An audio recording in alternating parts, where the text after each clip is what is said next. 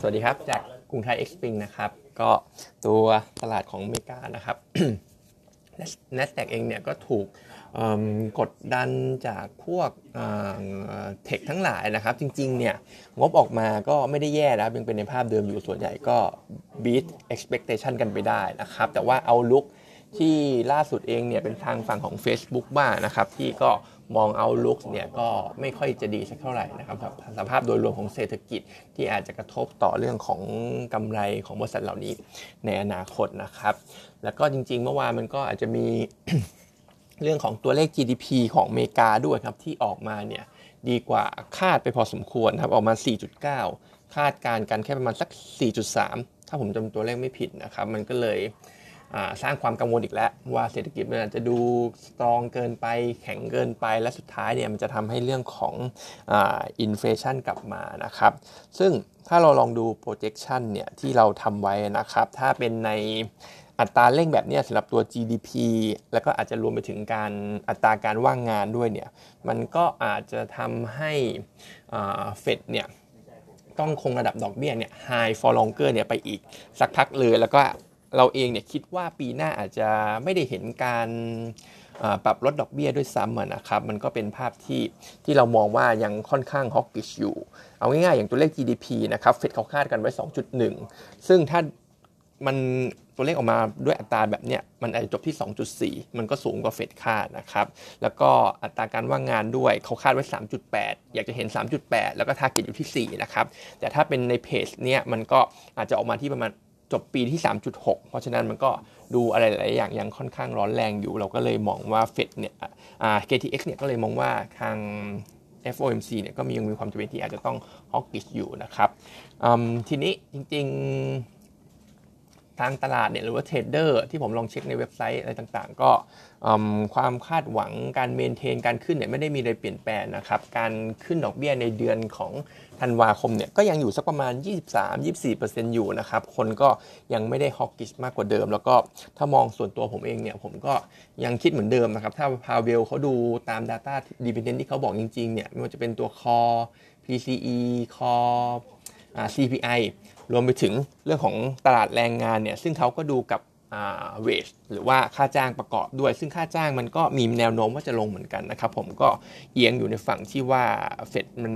เฟดเขาเนี่ยไม่น่าจะที่จะต้องฮอกกิชอะไรไปมากกว่าปัจจุบันมากนักนะครับ แล้วก็จริง ๆ ก็ลุ้นด้วยนะครับว่ามันก็อาจจะถึงจุดจุดจุดเขาเรียกว่าจุดสูงสุดของไซเคิลดอกเบี้ยแล้วนะครับ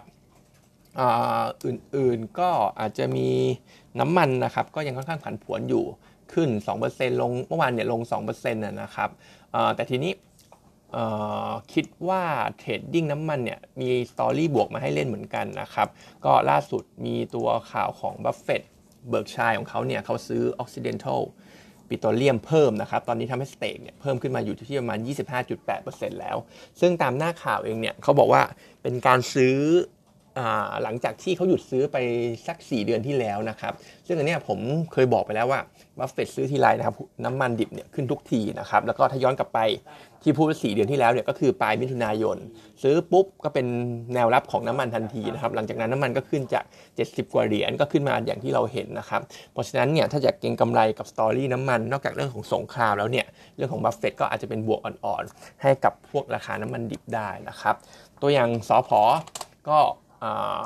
ผมมองแนวรับไว้ที่ประมาณ 165 บาท ค่อยเข้าไปเก็บนะครับ ตรงนี้ 169 ก็อาจจะยังรอต่อราคาอีกนิดนิดนึงนะครับ ก็คิดว่าจะ trading สผ.ก็รอเก็บที่แนวรับสักประมาณ 165 นะครับ ตรงนั้นก็จะมี upside ที่เปิดกว้างมากกว่านี้นะครับ ส่วนตลาดไทยเมื่อวานถึงแม้จะลบเยอะนะครับ แต่ว่า volume ทั้งตัวที่เป็น gross นะครับ gross buy gross sell ของทั้งฝรั่งสถาบัน หรือว่ารายย่อยเองก็ตามเนี่ยจริงๆ มันก็ไม่ได้มีอะไรเปลี่ยนแปลงนะครับมันยัง ไม่ได้กระชากขึ้นอะไรขนาดนั้น เพราะฉะนั้นก็คิดว่าวันนี้ภูมิภาค rebound กันได้ เราเองเนี่ยก็น่าจะ rebound กันได้ด้วยเช่นกันนะครับ แล้วก็ทีนี้ด้วยความที่เราลงมาอยู่สักประมาณเมื่อวานเราปิดที่ 1370เอ้ย1371 แล้วนะครับ ตรงนี้ก็ต้องบอกว่า upside สำหรับตลาดไทยเนี่ยมันก็เปิดกว้างมากขึ้น ตอนนี้ถ้าดูเรื่องของ Market Risk Premium หรือว่า Earning Yield Gap เนี่ย มันก็ลงมาอยู่ที่ average แล้วนะครับ เพราะฉะนั้นเนี่ย ถ้าเราอยากจะแหย่เข้าไปสักไม้เนี่ย จริง ๆ ก็อาจจะทำได้ แต่ต้องบอกว่าโดยภาพรวมเนี่ย มันยังมี การกดดันจากเรื่องของ bond yield แล้วก็เรื่องของแรงขายของฝรั่งอยู่นะครับ เพราะฉะนั้นถ้าอยากจะแหย่สักไม้นึงเนี่ยก็คงใช้พอชั่นที่น้อยมากนะครับแล้วก็ถ้าอยากจะต่อรอง discount risk reward ที่คุ้มจริงๆเนี่ยก็อาจจะไปรอที่สักประมาณ 1 3 ต่ำกว่า 1350 เนี่ยผมคิดว่าอาจจะเริ่มมีความ aggressive ในการซื้อสะสมมากขึ้นนะครับ เพราะว่าเรามองไว้เนี่ยบวก2 SD ก็จะอยู่ที่สักประมาณ 1310 ที่ market risk premium หรือว่า earning yield gap เนี่ยจะไปอยู่ที่มันบวก2 SD ตรงนั้นเนี่ยก็น่าจะคุ้มค่ากับการลงทุนที่สุดนะครับส่วนข่าวอื่นๆในไทยเราเองเนี่ยก็ เรื่องดิจิตอลวอลเล็ตก็ยังมีปัญหาอยู่เช่นเดิมนะครับ ล่าสุดก็มีเกี่ยวกับป.ป.ช.เขาบอกว่าจะเข้ามาตรวจสอบเกี่ยวกับ policy นี้นะครับว่าถูกหรือผิดอะไรยังไงก็ไม่ไม่แน่ใจนะครับ แต่ว่ามันก็เริ่มมีข่าวที่เหมือนโอกาสที่จะไม่ได้ใช้เนี่ยมันก็มีเหมือนกันสำหรับเรื่องของ digital wallet นะครับ แล้วก็อีกเรื่องหนึ่งเขาบอกว่าตลาดสมาร์ทโฟนในไทยเราเนี่ย อันนี้ comment จากพวกคนขายมือถือ แล้วก็รวมไปถึงผู้จัดงานอย่างเช่นพวก Thailand Mobile อาจจะเป็นพวกคนจัดเอ็กซ์โปที่ศูนย์สิริกิติ์อะไรเงี้ยนะครับ เป็น comment จากเขาว่า quarter สอง quarter สามเนี่ยหดตัวค่อนข้างแรง แล้วก็ปีนี้คิดว่าตลาดมือถือเนี่ยไม่ค่อยดีสักเท่าไหร่ เพราะว่าเรื่องของ power purchasing เนี่ยมันค่อนข้างแย่นะครับ เพราะฉะนั้นก็ระวังระวังไว้ไว้หน่อยละกันสำหรับพวกคนขายมือถือทั้งหลายมันจะเป็น คอมเซเว่นเจมาร์ทอะไรอย่างนี้ครับ ซึ่งคอมเซเว่นเนี่ยราคาลงมารอบนี้เนี่ยอย่าเพิ่งไปรับนะครับ เพราะว่า Apple มันก็ลงด้วย แล้วก็เลยช่วงอีเวนต์ไปเรียบร้อยแล้ว เพราะฉะนั้น catalyst ที่จะผลักหุ้นขึ้นไปเนี่ยก็อาจจะยากหน่อยสำหรับตัวคอมเซเว่นเพราะฉะนั้นราคาที่ไหลลงมาก็อย่าเพิ่งรีบไปรับมันนะครับส่วน paper ของเราวันนี้มีโรงไฟฟ้า 2 อันนะครับ ก็จะเป็น p v i e w ของ GPSC แล้วก็ b i g r i m นะครับ ซึ่ง GPSC เนี่ย ทั้งคู่เนี่ยต้องบอกว่า quarter สามเนี่ยยังดูโอเคอยู่ แล้วก็น่าจะเป็นจุดสูงสุดของปีแล้วแหละ GPSC เนี่ยเราทำกำไรพันหนะครับ บวกทั้ง year ทั้ง Q เนี่ยประมาณ 400 กว่าเปอร์เซ็นต์ในขณะที่ BGRIM เนี่ยกำไรเราทำ370 ก็จะติดลบ 45% Q เพราะมีปิดดำเนินงานไปบางแห่งนะครับ แล้วก็เยออนเยเนี่ย พลิกมาจากขาดทุนอยู่แล้ว ก็ต้องบอกว่า quarter สามยังเป็นช่วงที่ดีอยู่ เพราะว่าค่า FT เนี่ยอยู่สักประมาณ 90 ตังค์ได้ มันจะมีการปรับลดช่วงแค่เดือน 9 นะครับ เพราะฉะนั้น weight ออกมาแล้วเนี่ยค่า FT มันก็ยังดีอยู่ รวมไปถึงต้นทุนของพวกก๊าซถ่านหินอะไรต่างๆเนี่ยก็ปรับลดลงถ้าเทียบ year year กับปีที่แล้ว แต่ทีนี้ถ้ามอง outlook ออกไปเนี่ยตัวของโรงไฟฟ้ามันก็อาจจะไม่ได้มีดีมากนะครับ เพราะว่าอย่างที่เรารู้กันเนี่ยค่า FT ถูกปรับจาก 91 สตางค์เหลือแค่ 20 สตางค์เองนะครับ โดยการอุดหนุนจากทั้ง e g a t แล้วก็ตัวของปตทแม่นะครับ เพราะฉะนั้นเนี่ย earning ก็น่าจะหายไปเยอะในช่วงของ quarter สี่แต่ทั้งนี้ทั้งนั้นด้วยราคาหุ้นที่มัน drop ลงมาเยอะนะครับ ตอนนี้ก็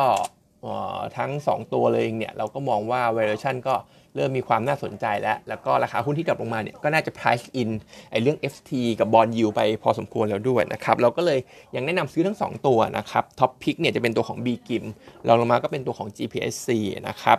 ซึ่งถ้าจะมองหา catalyst ด้านบวกเนี่ยมันก็อาจจะพอมีนะครับ อย่างเช่นอย่างที่ว่าไปก็คือ valuation ที่มันน่าจะ price in ไปพอสมควรและเรื่องของราคาต้นทุน ก๊าซหรือว่าพลังงานเองก็ตามเนี่ยก็คิดว่าน่าจะ flat level นี้ต่อไปเรื่อยๆนะครับเพราะว่าไอ